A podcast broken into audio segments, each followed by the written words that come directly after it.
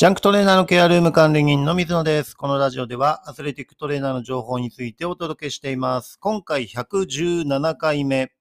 皮下脂肪圧の測定メリットというテーマでね、お伝えしていきたいと思います。はい。実際に、まあ、あの、体脂肪気になる方ね、多いと思いますけど、えー我々も実際にスポーツ現場では体脂肪を管理しています。で、まあ、体脂肪率をね、管理するっていうことよりも、まあ、身体組成って言って全体的な部分ですね。筋肉量だったり、水分量だったり、えーあとは脂肪の部分とか厚みとか、えーそういった部分のトータル的な確認をするっていうのがアスリートの部分で、えー必要な数値としてなってきます。で、ここら辺はね、あの、運動量もそうですし、まあ、実際に食生活の見直しっていうのも、えーできますし、トレーニングの、え部分とかもね、影響するので、え皮下脂肪圧を測るっていうのは、え大きなメリットがあるというふうに自分は感じています。で、体脂肪率をね、単純に測定する方法としては、まあ大きく分けると2パターンあります。実際にはもっとね、あの細かく、え測定することが、えできるんですけど、現実的には、えーインピーダンス法っていうのとキャリパー法っていう2つの選択肢になっているのかなというふうに思います。で、一般的にね、普及しているのは圧倒的にこのインピーダンス法っていう形が普及されています。で、キャリパー法っていうのは、まあ実際に皮下脂肪圧をつまんで、えーその値を測定して、それを難しい計算式に当てはめて、えー体脂肪率とかね、そういった身体組成を、えー算出するっていうような測定方法なんですね。で、これが非常に計算式が難しくて、えーめんどくさいんですよね。えーだから、まあ、あの、普及していないっていうのが現状です。はい。で、自分は、えっ、と、今、現在、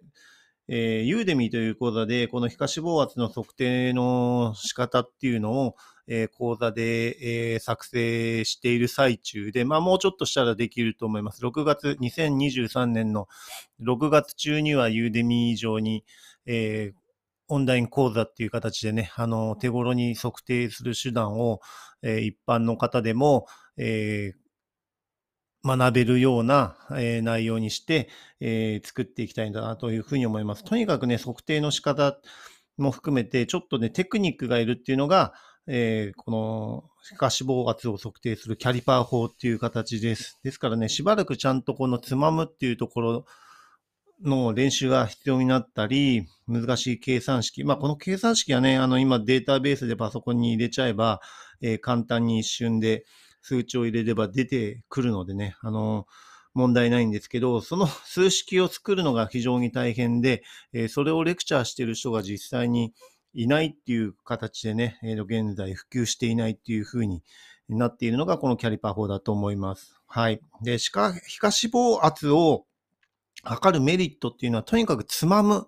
つまんで意識をするっていうことは非常に大きいですね。で、そこら辺が、まあ実際に、えーインピーダンス法の場合はね、体重計だったり、まあ今、インボディっていう形でね、あの、体重計のさらに最上級レベルのところが、えっ、と、まあ大学のちゃんとした施設とか、えー最近フィットネスジムとかね、あの、そういうところにも置いてあったりします。で、プロチームでも実際自分のチームでも、えーインボディっていうのをあの導入して使っていますけど、えーそういったね、あのーまあ、機械自体が、えすごい重たいし、移動するのも非常に困難だしっていう形で、えまあ一般の方が手軽に測定できるような品物じゃないっていうのが、えインボディですね。まあインピーダンス法に関しては体重計という形で簡単に測定できるので、えーそういった形でね、あの問題なければそれで体脂肪を測定することができます。で、自分がまあキャリパー法っていう形でやってるのは皮下脂肪圧、脂肪の部分を実際につまんでという形なので、まあアスリート向きな、えータイプの、えー皮下脂肪のね、測定になります。で、そこから体脂肪率を算出するっていうような形で、いろんなデータが見えてくるっていうようなね、えー身体組成を測定する、あの、割り出すところです。で、まあ、逆にデメリットとしては内臓脂肪っていうのは配慮、配慮することが、えーあまりできないっていうところで、えーそこら辺でね、アスリート、えー向きっていう形ですね。あとはキャリパーっていうのも、えっ、と、つまめる広さっていうのが決まっているので、えーぽっちゃりとかね、えー見た目、あの、すごい太ってるっていう方でも、え基本的には測れるんですけど、もう相当太ってるっていうような形だと、えこのキャリパー法っていうのは、そもそもつまめないっていう風になってしまうので、そこら辺は向いていない部分ですね。はい。で、やっぱりつまんだ感覚がわかるっていうのと、意識して自分が、えー、そのつまんだっていうところがね、あの、そういったところが、比較的、その、まあ、インピーダンス法で測るのもそうだし、えー、キャリパー法で測るのもそうだし、そこら辺を意識して行うと非常にメリットはあるのかなというふうに思っています。はい。えー、キャリパーもね、実際にいろんなタイプがあって、安いものだと、えー、3、400円、まあ、500円以下ぐらいでね、Amazon とかで買えたりするのもありますし、ちょっとストッパーがね、あったりすると、えー、2000円ぐらいで買えたりとかね、あとデジタル式のものでもう、まあ、1000円ぐらいで買えたりっていうふうに安いものから、えー、自分が使っているのは高精度の高い、えー、タイプで、えー、まあ、数万円してしまうというようなものもありますのでね、あの、まあ、手頃な、えー、金額からでも、あのー、その形っていうかね、測定方法っていうのは、えー、できるのかなっていうふうに思いますので、えー、体脂肪率、インピーダンス法だけではなくて、皮下脂肪から測定してみたいという方は、キャリパー法を導入してもいいのかなというふうに思っています。はい。ただしね、あのインピーダンス法とキャリパー法だと体脂肪率の数値っていうのがやっぱり変わってきてしまいます。ですから、どちらがじゃあ正しいのかって言ったら、えっ、ー、と、多分どちらも正しくないと思いますね、現状。現状しっかりともう正確に体脂肪を測れるような、えー、機械っていうのはまだまだ日本にはそんあ、日本っていうかね、世界的にはまだ存在していないように思います。ただ、えっ、ー、と、